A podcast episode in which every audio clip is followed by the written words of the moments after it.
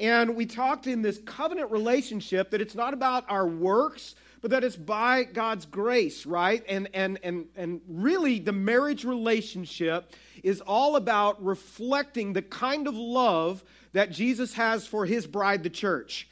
And that it's supposed to be this reflection to the world around us about what God's love kind of looks like and what it means to die to self. We've been talking about that over these last three weeks. And so when you approach the marriage relationship, not as a contract that the world kind of says that it is. It's just a piece of paper. You know, there are loopholes if you're looking for a way out. But if you're like, like God's way in this is that I'm in this. I'm, I'm not leaving you. I'll never leave you. I'll never forsake you, which is what you say, right?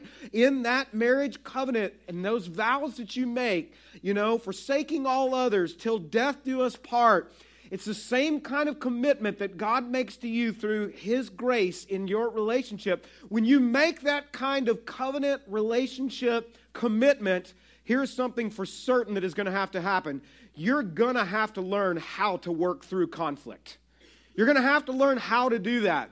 A lot of people, they never learn how to work through conflict, and so oftentimes, instead of working through and walking through conflict, they walk out on the marriage. So, what happens in our world? Well, we know this without just bogging down in the statistics more than 50% of the population that gets married will end up in a divorce. And that also translates into the church, that there's not a lot of differences there. And I know some of you, some of the deepest wounds you've experienced in your life have come through the marriage relationship or a failed marriage. And again, as we say every single week, this isn't to beat you up in your past or whatever, but we always want to learn from, from our failures, from our mistakes. None of us have it all together. We're all broken, right? And so maybe just going forward, there are great things that God wants to teach you through this. So if you don't learn how to work through conflict and work through it in a, in a good kind of way, in a healthy kind of way, as I said, you're going to end up either divorced, which is what we see so hap- often, uh, often happening in our world around us, or for the 50% who remain married, you're going to be miserable. It's going to be a miserable existence, and, and, and, we, and then you're going to end up being a soured individual. And we see Christians all the time that are sour because they're soured in their marriage relationship. Because when your marriage is off, let's face it, everything is off at that point. I mean, it's hard to be filled with joy whenever you, you can't get along with your spouse, right? It's hard. It's so difficult to do that. And so you're either not going to make it, or two, you're going to be married, but you're going to be miserable and maybe, you know, uh, just completely miserable. And you're certainly not going to be reflecting Christ and what he looks like if you're walking around all the time sour and you're all the time miserable and you don't have any joy or peace in your life. So we've got a purpose in our hearts that if we don't want to end up like so many of the marriages that are all around us, and, and they're so prevalent in our world and culture today, then we have to decide right now that we're going to do things differently. We're going to live by, remember, our commitments, not by our feelings, but we're also going to learn in a different way about how to work through conflict. That it's not about winning, it's about resolution and reconciliation, right? We've got a purpose to do things God's way. So, so we asked you in week one whether you've been married, and we have one couple in our church, uh, uh Jerry and Liz Maxwell, they've been married 59 years. It's incredible. We asked, everybody, whether you've been married 59 years or whether you've been married for a few days, we said, we want you to recommit in your marriage. We want to challenge you to make a recommitment to your spouse. You make that recommitment to them. So you've recommitted, now what? How do you begin to work through some of these things? We're praying that God will help you through that today. God's going to take us through uh, Fight Club today. We're going to go to Fight Club for couples today. First rule of Fight Club for couples is you don't ever talk about Fight Club. All right, no, I'm kidding. All right? For movie buffs out there, some of you are like, what? Uh, no, that's the exact opposite. We've got to talk about it. We need to talk about how do you do this, right? How do you work through and process? Uh, and, and by the way, this will work not only for those of you who are married, but it's also those of you who are singles, and, and we affirm you here today as well. Unless you decide you're never going to have any more contact with any other human being, this is for you, okay? Because we all are going to have conflict at one time or another with another person. So let's go to the Lord in prayer and let's ask God to show us from His Word how we can begin putting this into practice in our relationships. So, you pray with me right now? Father, we just pause right now and we humbly ask you to begin to teach us from your Word. Teach us, Lord, how to treat each other in our relationships. Would you show us, Lord, the value of the matrimony that we've entered into and the holiness, Lord, that you desire to be reflected out of that to the world around us? Lord, if we are fighting all of the time and, and not ever getting resolution or or Lord, we don't know how to treat each other, and, and Lord, there's brokenness in our marriages, we know that, Lord, not only are we failing as individuals, but Lord, we're failing in the sense of the fact that we are called by you to reflect Christ to the world. So, Lord, would you, would you show us that our marriages are even so much more than just about us as individuals, or even just about us as a couple? Lord, the world needs to see what a holy marriage can look like. And we confess to you, God, we cannot do it without your help. So would you teach us about dying to self more, the way that Jesus has died to self and demonstrated that for us in Jesus' name? And all God's people said, Amen. Well, the Bible gives us great guidelines for how to deal with conflict whenever it uh, arises within your relationships, okay? And uh, you know those emotional skirmishes that we all go through from time to time you know um, we're, we're human. And so we're gonna we're gonna get angry about things as we learned about in our age of rage series back in the spring right? Those are and what we're talking about are these things that can keep escalating that if you don't know how to resolve these things or work through these things they kind of build on top of each other right? And then you have a huge blowout because you've just you've not learned how to ever deal with the issue all right so so uh, these couples who just did the the oldly wed game they need another big hand right for subjecting themselves to that abuse from randy um, these are some of the most incredible couples that, that we know. We had incredible couples in the in the first uh, service that uh, just again a lot of experience in marriage, but but they would tell you, and we know this as well, that they're not perfect couples. They they struggle in their relationship just like anybody does. Hope and I struggle in our relationship, right? And, and here's the thing: is that they all have conflict at one point or another. We have conflict at certain times, right? John may have more conflict later coming, okay? Just saying. But but we were even trying to provoke them in front of you because that's the kind of awesome pastors that we are, right? I mean, we were, the point is this, write this down, is that conflict is inevitable in marriage. It is inevitable because remember this you are bringing two flawed, and we said this, I think either last week or the week before, we said you're bringing two flawed individuals with a lot of different baggage uh, who also, and let's just call it what it is, are sinners. We're all sinners. We're all broken. We have different ways of thinking about things. You're bringing them together, merging them together in a relationship like in that three legged race that we talked about. And at some point, you're going to have to learn to get in a rhythm together. If you're always fighting and you're always not going in the same direction, it's going to be a lot of trouble. So, conflict is inevitable. We all have conflict in our relationships. Some of you may have had some conflict this week. Don't lie in church, okay? How many of you, be honest, be honest with me, how many of you had a fight with your spouse this week? Raise your hands, raise them up high. All right, some of you, one, one lady is holding her husband's hand up, okay? All right? You had a fight this week. Now, be honest with you, some of you, how many of you had a fight on the way to church? Does that ever happen? Did anybody fight on the way to church? Anybody? Anybody?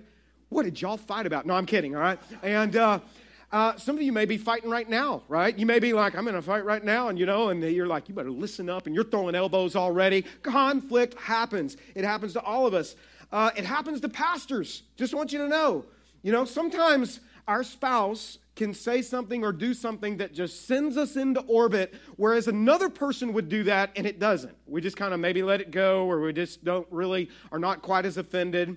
But we all go through it, and Hope and I, we have had some doozies in our 24 years of marriage. We've had some, some conflict, and, and I was thinking about some of those this week and some of the things that have happened in our conflict. And it was really funny because I couldn't always remember what we fought about but I could remember, and she did too, remember this, how we fought often ended up being the issue. Sometimes it wasn't about a big issue, maybe like a cup of soup, right? And then it ends up becoming a fight because of how you fight. Hope and I had a fight on our second day of our honeymoon. Now, that can make for a not very good honeymoon. I'm just saying, okay? Not that it wasn't great, okay? But we also had a lot of conflict early on in our marriage too because again two different people that are coming together you're not knowing how to and i had never I'm not saying she had never really been mad but i'd never really seen her as mad as i made her on this one occasion. We'd probably been married for three months or so. She got extremely angry about me. Now I'm just going to say this that for her to get as angry as she did at me, you have to be a jerk, not her, me, okay? All right? And I got her so angry at me that we were 21 at the time, that the next thing I know, she has hurled a shoe at me like a Nolan Ryan fastball. I'm having to go matrix, and it's like going by me or whatever. I, I was like, where did that come from? She i mean again you have to be a jerk to get that sweet woman as angry as i got her at that time. And this week i was like what what were we even fighting about? What made you so mad? I couldn't even remember it. She said i'll tell you what made me so mad. You started laughing at how mad i was. I couldn't help it. I had never seen her that angry. I don't know if i thought it was cute or what now I fear that face when I see it, okay? But the shoe, and I thought to myself, we are, I'm gonna have to learn how to fight fair with this woman or get quicker and work on my cat like reflexes because I don't think I can keep this up, okay? And uh, by the way, she is a teacher at Eagle Mountain Elementary now, and I just want to say if any of your students are in here, this was not Mrs. Howell's fault. This was Pastor Bart's fault. Bad, bad Pastor Bart, okay? Take that away with you. And so, but, uh, but let me say, she also laughed at me one time. And, and I, I had it coming. By the way, do you guys think I had the shoe coming at me? Did anybody think that? Yeah? Okay, all right. Figured you would say that.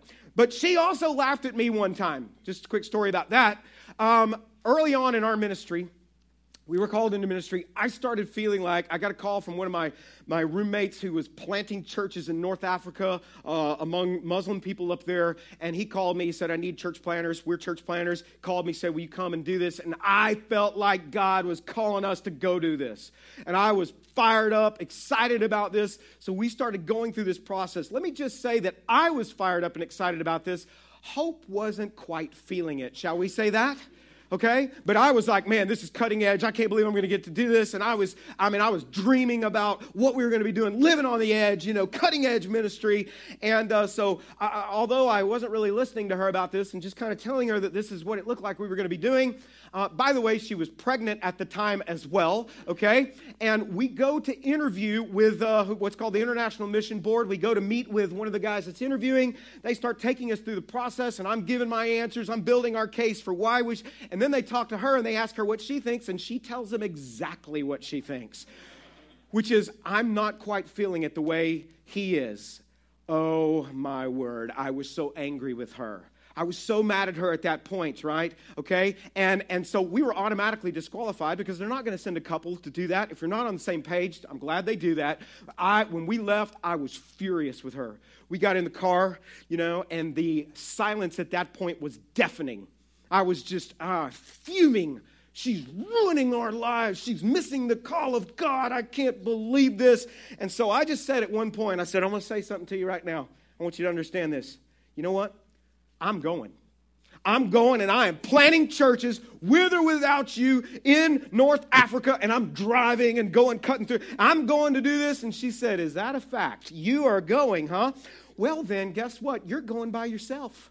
You're going by yourself. And I said, Fine, then, I'm gone, you know? And we're just having this great little argument. Well, at that point that I said, I'm gone, I'm going to leave you to go plant churches. She started laughing at me at that point because of what I was saying and how ridiculous it was. And she said, Oh, so you're going to be the holy church planner that leaves his pregnant wife to go start churches in Africa. Well, that's real nice, Pastor Bart. I hate that card whenever it's ever been played, right?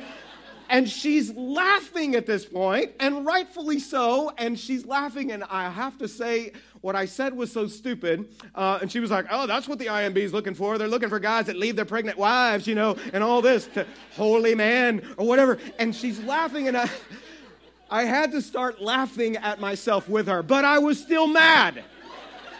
But it was funny because it was so stupid what I was saying. She won that argument. And 17 years later, here at EVC, here we are. Praise God. Thank you for that. We all fight.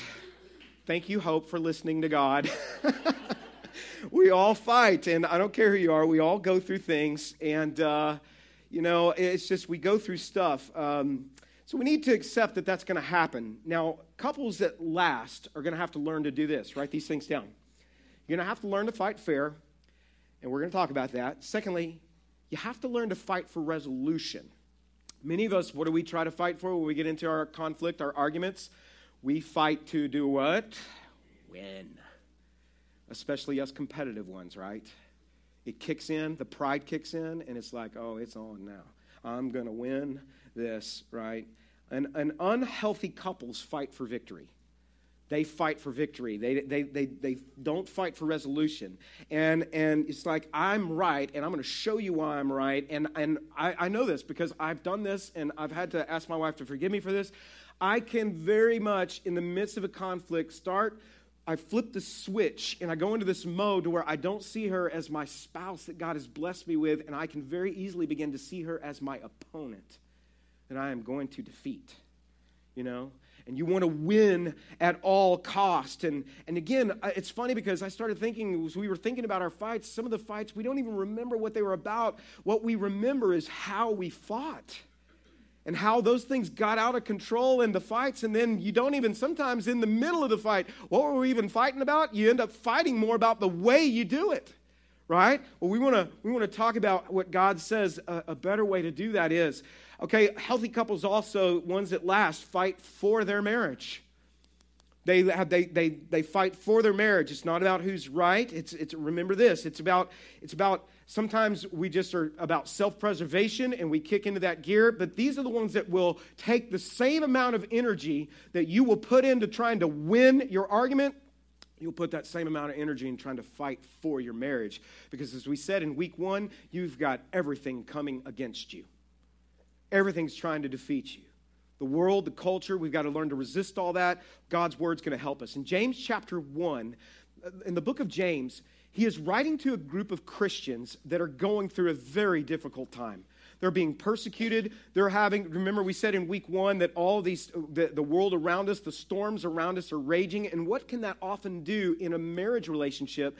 It amplifies, and oftentimes it amplifies the conflict because you're under duress and you're stressed. Some of you are in financial problems, some of you have health problems. And, and if you don't learn how to manage those things, then it can amplify the conflict within the relationship. Well, these believers had been told because, because Jesus said he was coming back for them, right? He said, I'm coming back for you. And, and they were having, while they were waiting, some of them were discouraged while they were waiting on his return. And, and James, the, the half brother of Jesus, is going to say, Hey, he said he's coming back. He is coming back for us. We don't know when he's coming back, but here is the thing while we're waiting on his return, we are supposed to be reflecting Jesus to the rest of the world. And while we're, we're doing that, that means we've got to learn to actually put our faith into practice. We've got to actually learn how to get along with each other because the way you get along with each other does matter. Do you remember what Jesus said? He says, He said, the way that you love each other shows the world you are my disciples. We ask the question so, does the world know that you're a follower of Jesus by the way that you are in your marriage or in your other relationships? And so, so they believed Jesus that he was coming back. And James is saying, look, it matters how you treat each other. It matters what your relationship looks like. It matters. In, and he doesn't speak specifically about the marriage context, but you can apply this to the marriage context, okay? James chapter 1, this will apply to any any relationship that you're in. James chapter 1, verse 19. Let's start there. Here's what he's going to say. He says, Understand this. He's saying, Listen closely to this. Pay attention to this. He's saying, if you don't catch anything else, catch this. My brothers and sisters. He's talking to Christians, right? He's saying, pay attention to this. While you're waiting on Jesus, while you're putting your faith into practice, he says this You must, what's the next word? All, everyone, everyone, all of us, married and singles alike, be quick to listen, slow to speak, and slow to get angry. Those are three great points from God's inspired word on how to fight fair and how to fight wisely in a relationship, working through conflict. He says, Be slow to get angry. And then he's going to say in verse 20, he says, Human anger, not a godly anger. Remember, we learned in our Age of Rage series that, that anger is not wrong in and of itself. But whenever it's out of control and it's, it's not managed well, and then that often it leads to sin in our life. And this is what he's going to say human anger does not produce the righteousness that God desires. God wants us to live righteously as we represent Him. But if you're ticked off all the time and you're angry all the time and you're fighting all the time, and maybe your neighbors see that because of that, you know, maybe you're loud, I don't know. But if that's happening all the time, He says it doesn't produce the righteousness that I want in your life. By the way, the righteousness is a benefit to you too because you're going to be peaceful. You're going to have joy. You're going to have the fruit of the Spirit. But if you don't have that, it's, it's you know, if, if you're fighting all the time, that's going to be absent in your life and it's, it's going to it's going to affect your testimony. So here's what he says to do. So get rid of all the filth and the evil in your lives and humbly accept the word that God has planted in your hearts. What you're saying there is, God, I'm humbly coming before you, and we've been doing things maybe the world's way. We don't want to do it like that anymore. God, we want to we want to start doing things your way. Your way is better than mine. Our way doesn't work. For it has the power, that is God's way, the God's word in your heart has the power to save your souls. This, uh, this original word, it, it does mean soul, okay? It's the word psuche there. It means soul, but it also, it talks about the whole person. So you could even think of it this way that if you'll plant God's word and start doing God's word, it will not only save your soul, okay, we're saved by God's grace, but he's saying this this could save your relationship. This could save your life, is what it literally means. Saves your life. What if you said it this way? This could save my marriage if I'll actually do this, if I'll put it into practice, right? Okay, now look at what he says. Don't just hear this, he says. These are great principles that he's given to enhance our lives and to point people to Jesus and how we treat each other. Don't just listen to God's word. People do that every week when they come to this event where we have church together, right? And we are the church. And they come in and they just hear it. Don't just listen to God's word. No, he says this do what it says, otherwise, you're just fooling yourself. Otherwise, you're really kind of wasting your time. He's saying you're not going to experience all these benefits if you don't begin doing what God says to do. So, what did he just tell us to do, right? Well, he gives us some godly rules for fighting fair. Write these things down. Number one, he tells us this that if we're going to fight fair, if we're going to process through conflict properly, that we must stop and listen first intently. We got to just stop what we're doing. We need to really focus in and try to understand and listen what it is that this other person is saying. Now, notice he says, if you go back to the passage of scripture, he says, All of you, every one of you, married, singles, whoever, all of us who are Christ followers, you're going to get in conflict with other people. He says, Stop and be quick. Notice he says, Quick to listen. Why do you think he has to say, Be quick to listen? What are most of us like? We are quick to say what we think. We're quick to air our own opinion. We're quick to, to get whatever we want to say off of our chest to that person. You know, we're quick to want to set somebody straight and win. He says, no. He says, flip it around. He says, shut your mouth. Be quiet. We're quick to want to make our point, to want to win, right? Remember, this is all about dying to self. To be quick to listen, you have to die to self.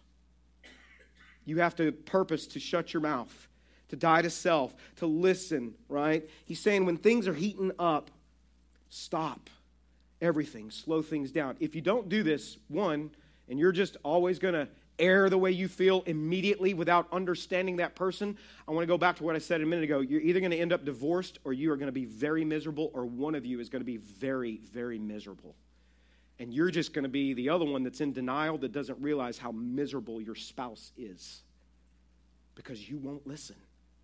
You don't hear anything that she says or that he says, right? Have you ever been in a conflict or in an argument with someone and they're moving their mouth and they're saying something and you're not hearing a word of what they're saying? You're hearing the words, but you're not processing it right. It's almost like the Charlie Brown teacher that's talking, the wah, wah, wah, wah, wah, and you're, that's all you're hearing. Most of us, if we're honest, what are we doing at that very moment? Why are we not hearing? What are we doing? We are getting ready to air and refute and make our point, and we're so busy do you know how I know this? Because I am horrible at this. And God's really had to rebuke me in this with my wife because I do this all the time. I'm not hearing what she's saying because I am I am getting ready to make my point. And here's the deal, you can make your point, but oftentimes we're so busy making getting ready to make our point, the point we're about to make might not even fit what they're saying because we're not listening to what they're really saying. And then we make a point, and then that person's like, You're not hearing what I'm saying. And then the conflict escalates because you haven't heard, right? And so he's saying, he's saying, don't make that rebuttal yet. You got to slow down. In fact, look at what Proverbs says about this. Proverbs talks about this. Uh, chapter 18, verse 2, Solomon writes this Fools have no interest in understanding. They only want to, everybody read it with me. What does it say? Air their own opinions. I just want to set that person straight. He says, You're a fool then. And I mean, I, that's, that's, that has convicted me deeply, okay? I'm not proud about this, but I, I can be an arguer deluxe, okay? Hope knows this. She says that sometimes whenever we've gotten into conflict, and when she says this, I recognize it now. She'll say, you have moved into lawyer mode, is what she says. She said, You, you turn into a lawyer. And then it, it, it's not me listening to what she's saying. Do you know what it turns into? It's into me prosecuting my case against her now. Some of you know exactly what I'm talking about. Some of your spouses are going, oh my gosh, he or she does that too, okay? And I've turned into this attorney where I'm prosecuting my case or I'm defending myself, right? I'm not really hearing at that point. It's funny, my memory is not that great right? I can't sometimes remember why I walk into a room and what I was going in there for. Does anybody else struggle with that? Okay. Um, but I'm going to tell you what, when we get into a conflict, I have a great memory. And I can get to the place where I am parsing words that are coming out of her mouth. Well, really, what this word means, and she's like, and, and you know what happens? She shuts down. And then we don't resolve the conflict and it, and it turns into one of these do you know what these are? Loops that are unresolved. And it carries into another conflict later. We never resolved it. I mean, that's been something that we have had to. I'm saying me, I've had to ask God to help me with this because I've had such a problem with this. So here's what we want to do, okay? Write this down. This is a good thing to write down. We what James is saying is we must seek to understand before being understood. It's not that what you're going to say is, it is important, but seek to understand first. Seek to understand really, okay? All right? Let me give you some things that Christian counselors that I was reading up on this week that I've, I've tried some of these in, in my own marriage. And it's funny because I, I, I told Hope that I was going to be talking about this this week. She had a funny look on her face. I wanted to throw a shoe, uh, but I didn't. And um, but here's the deal. How to listen in conflict these are some great some of these might work for you some of these might not. But but i'd say a lot of them probably could help okay? Stop what you're doing and give them your undivided attention.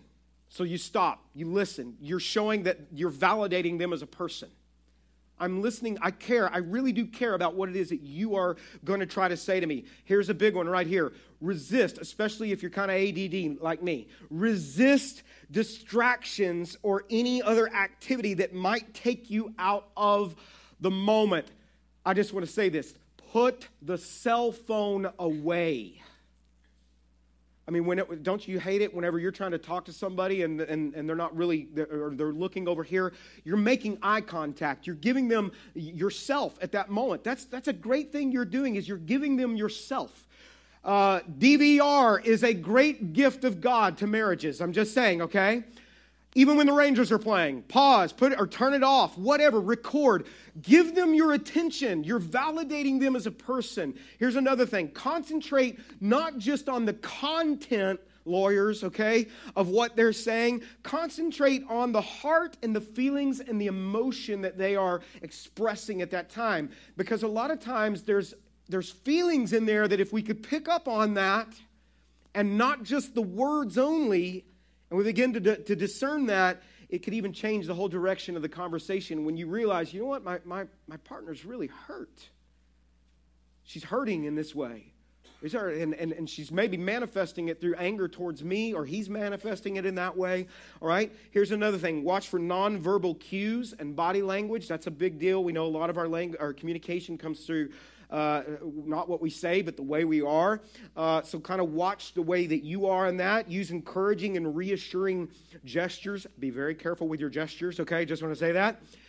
You're watching your body language as well. If you're like this and you're, you know, that stuff translates into the relationship. So, you got to work on this and just say, you know, I, I really want to listen to you. I want to hear what you're saying. I want to understand before I comment here. Resist. This is big. This is hard. We need God to help us. Resist thinking about your reply and rebuttal while they are speaking. This is a discipline right here. You, you, but, and, and it goes along with the next thing. Let him or her finish talking before you respond. I read this this week, and I don't want to say that Hope and I have done this because we haven't but it's something that I think is a good, and this was a, a marriage counselor that said, uh, no, it was a couple that I heard that they talked about how they were working through some of their conflict. And, and what they do is they, they uh, a marriage counselor told them this, that when one of you gets bothered about something and angry about something, that that is a time to, to, to claim anger rights, is what they called it, okay? And claiming anger rights means this I'm, I'm upset about something and I want to say this to you right now. And so, what that means, when they claim that, that means the other person has to be quiet and let them finish. Let them finish what it is and then reply. But what do many of us do? We interject that. We got to say that. No, let me cut you off on that. And you never get to the heart of maybe what it is that they're wanting to say. So again, these are just suggestions. These are suggest- suggestions. When they're when they're finished, when they're finished, repeat back to them what you think you've heard, and not only just let me say these words and mimic them. The feeling. Are, let me understand. You're feeling this way. This is what you're feeling? A lot of times they'll be like, no, you're still not getting it. Let me try to explain it better. Okay, so again, suggestions. Don't view them as your opponent, but as your partner. When you stop to listen, you're validating them as a human. You're validating that their feelings matter to you. This, again, is what it means to die to self because our flesh does not want to do this flesh wants to win. Flesh wants to preserve its position and defend its position. This is all about dying to self. So, so here, here's the thing James is saying here, he's not saying you can't have a viewpoint. James is not saying that you have to agree. What James is saying is that you're wise if you will seek to understand before you try to be understood yourself. That's all about dying to self. Okay, so here's the second thing. We're supposed to be what? Quick to listen. And then what does he instruct us to do? To be slow to speak. So here's the next thing we are to use our words very cautiously. Our words have such power. So we want to guard. As a believer, we should do this, and we especially should do this with our spouse and with our children. We want to guard our words. We want to use our words with caution. He says, Be slow to speak. Many of us, we're quick to air what we think, and we want to say that. And then, and then sometimes the most damage or the fight that we're having is about the way we said something, and it's not even about the content of the argument anymore. And he's saying, slow down there. Slow down. Your words have power. Uh, some of us, have killed or are killing our marriage because of a word that you said to your spouse. Some of you are, are killing that relationship now because of the way that you speak to your spouse. It kills intimacy. It kills. It's a horrible thing when we are out of control in our language. It does destruction. If you keep reading James and you get into chapter 3, he's going to talk about it being a fire out of control wrecking everything, wreaking havoc. Okay? Proverbs says this, chapter 21, verse 23. He writes, Watch your tongue and keep your mouth shut, and you will stay out of trouble. Right? That's wise. James and Solomon are both saying, Watch your mouth. Use your words cautiously. Think before you say what you want to say. Deliberately think through. There's nothing wrong with saying, I don't need to say anything right now. I'm still very angry. I, I need to think through what I say because I don't want to I don't want to mess things up more. So just give me some time to work through this. Proverbs 17, 27 says this A truly wise person uses few words. A person with understanding, that's what we want to have, is understanding, is even tempered. Some of us are ill tempered and hot tempered. Well, he says that's foolish. Even fools, though, are thought wise when they keep silent. Even fools. With their mouths shut, they seem intelligent. I know a few politicians that could use that verse. What do you think? So, how do I know if I'm guarding my words? Here's two questions to ask. One, should this be said? Before you say anything, think, do I need to say this? Sometimes, yes, you do need to say what you need to say. Second question Should I say it now? Timing often is everything. So, do I, I might need to say this, but maybe I need to wait for a better time. Maybe I need to wait and kind of judge the, the, the, the day that that person's having or you know I, maybe i just need to hold off. The be- don't say it when they're rushing out the door or you know eh, you don't want to you don't want to say that. Timing is everything. And i just want to throw this in too. Don't don't have conflict through texting email social media. Refuse to do it because some of the worst misunderstandings that I've had to help people within our own congregation navigate through, and some of the mistakes that I've made have also come through fighting with someone through email or through you know and you just it doesn't work. It's it's interesting how different it works whenever you actually get people together face to face and they're looking at each other Sometimes, again, it's more about what's said and is taken in a wrong way. Don't do it through texting, social media, or any of that. Say, no, we need to talk. We need to look each other in the eye and, and be sure that we're understanding one another because otherwise you have, you have uh, a lot of misunderstandings. Here's some practical things uh, in using your words cautiously and fighting fair. Never call names. You're such a lousy father. I can't believe that you, you, are, you are just like your mother and you mean that as a barb, right? You're a, you're a nag, or other words that you might use. Never call names. It's not, it's not helping anything. You're a bum, you know, whatever. Or, you know, and I'm, I'm being G rated right now, okay? And James says, stop it. Stop that. Paul says, stop that stuff. I'll show you what Paul says. Ephesians 4 29. Don't use foul or, what does the next thing say? Read it with me out loud. Abusive language. Abusive language. The reality is that some of us are verbally abusive. And we are wounding people all around us. And Paul says, You are a Christian now. You have Jesus Christ that lives within you. He dwells within you, right? You represent Jesus. And Paul says, Stop. Do you know that is written in the imperative mode? It is a command. He says, Stop it. Stop the abusive language. Let everything you say be good. It doesn't mean you can't that you don't have conflict, but he's saying it's productive, it's good, it's helpful so that your words will be an encouragement to those who hear them because you can be in conflict and when you actually productively work through it, it increases intimacy with that person because you work through it. Somebody died to self, right? Paul says, stop being verbally abusive. Stop being verbally abuse, abusive to your spouse. Stop being verbally abusive to your kids. You're wounding them and scarring them. Paul's saying, the way you talk is because of what's going on in your heart. Jesus tells us that too.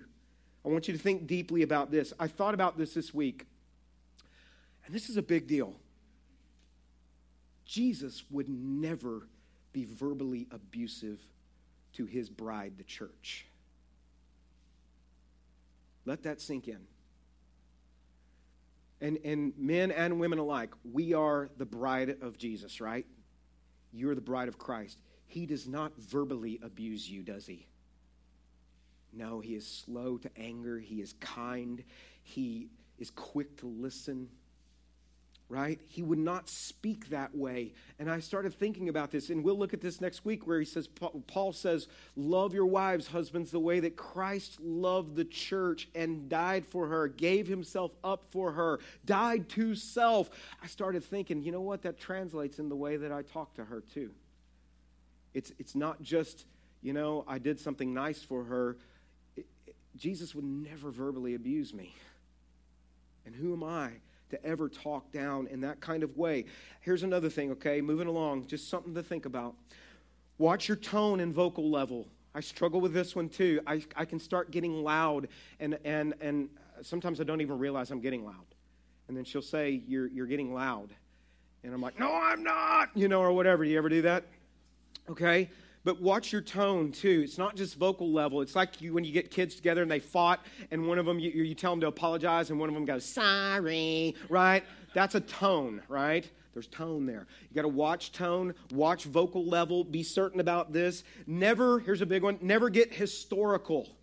Never get historical, not hysterical, although you don't want to go there either, but don't get historical, you know, where you where you bring that trump card in all the time Back in 1989, I remember this. When you did that, or in that relationship, or whatever, right? Don't get historical, right? That's often what we do is we bring it back in. Don't use the phrases, you never, or you always. Don't use those. Nobody is that consistent, just saying, okay? Never threaten divorce. For some of us, maybe that's what you go to, right? That's the trump card. Well, I'm just going to start talking to the lawyer. You have, at that very moment, just broke down any possibility of positively solving the problem. You have you have trumped it with that. And here's the last one, okay? You ready for this one? This one's very big. If you don't catch this one, catch this one for sure.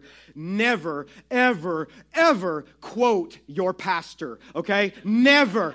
Don't you bring me into that mess. I'm just saying, all right? I don't want to get into your fight, and trust me, it happens. Pastor Bart said this, right? Don't bring me into that mess, okay? All right, so we're, we're quick to listen, slow to speak, and next, thirdly and lastly, we are to manage our anger, slow to anger. Now, I want you to think about all these things. These are the these this is the way that Jesus is with us. And we're called to reflect him to the world. And he says, be slow to anger, manage that. And I won't spend a lot of time here because we spent a whole series on this, but he says when it's out of control, it's just destroying everything, right? James says, no, manage your anger, be slow to anger, just as the scripture describes God is slow to anger.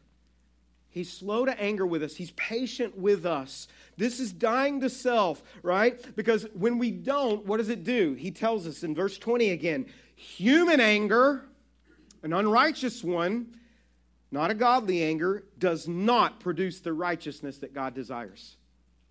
It's out of control.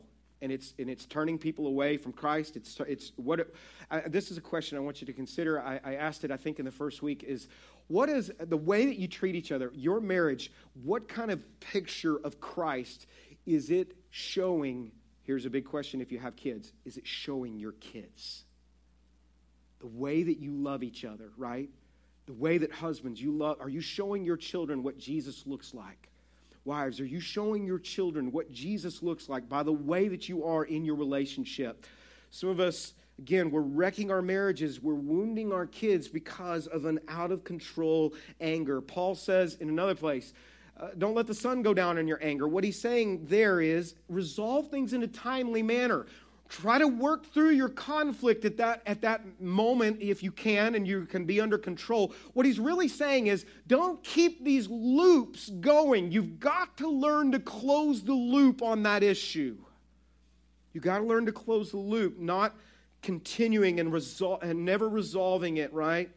The righteousness that God desires is for people to see Jesus even in the way that we handle conflict. That's what he's called us to, right? What is, the, what, what is it communicating to our kids by the way that we do this? The bottom line is that when we have conflict, we are to deal with that person or with our spouse, if you're married, in the same manner that we know that Jesus deals with us. Right? So, as we're wrapping this up, listen to this right here. Okay? Listen to this. How is Jesus with us? He is attentive and listens to us, doesn't he? He's attentive, he listens. You can pray to him at any time, right? He's slow to anger. Slow to anger. He's not abusive in his words. He's gracious. Sometimes we just need to be gracious, right? He will confront us when we need it, won't he? He doesn't he doesn't just let things go. He will confront us, but he will do it in a, in a manner through the Holy Spirit that he points it out. Why? Because he loves us and he loves the relationship we're in with him. So he will point those things out. He sees the best in us. He doesn't dwell upon our past right? Think about how Christ is with us. He's not just about beating us down and winning. And I thought about this this week, and he could win every time, right? But no, what did Jesus do? Jesus died to self, and he said, You are called to follow me in the same manner in which I have loved you, you are to love each other. And in doing so, the world will know you are my disciples. Let's, let's go to the Lord in prayer.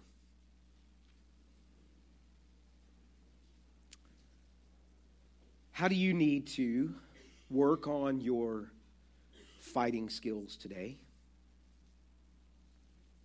Is there something that God maybe spoke to you about? Maybe it's your listening. Maybe you, you struggle like I have struggled with. You're not a good listener and you're more about airing your own opinion, and God's speaking to you about that today. He's gracious with us. Praise God for that. Do you need to seek forgiveness of your spouse for maybe hurting them with your words? Sometimes you can't even remember what you fight about. It just turns into an ugly, ugly, verbally abusive kind of bout with each other. Are you a rager when you fight with your loved ones, leaving a trail of destruction behind you? Can I just say this? God wants to change your life today because He loves you and He loves your spouse and He loves your kids. So here's what we're inviting you to do. Mainly, it's what He's inviting you to do. Would you come to Him today and just say, Father, I need help? I need help. I can't do this on my own.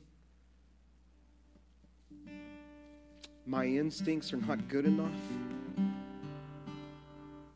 Some of you, you might need to take a step of, by, by getting help, maybe through counseling. If you need help there, listen, we are your church. We love you. We are your pastors. We love you. We want to help you.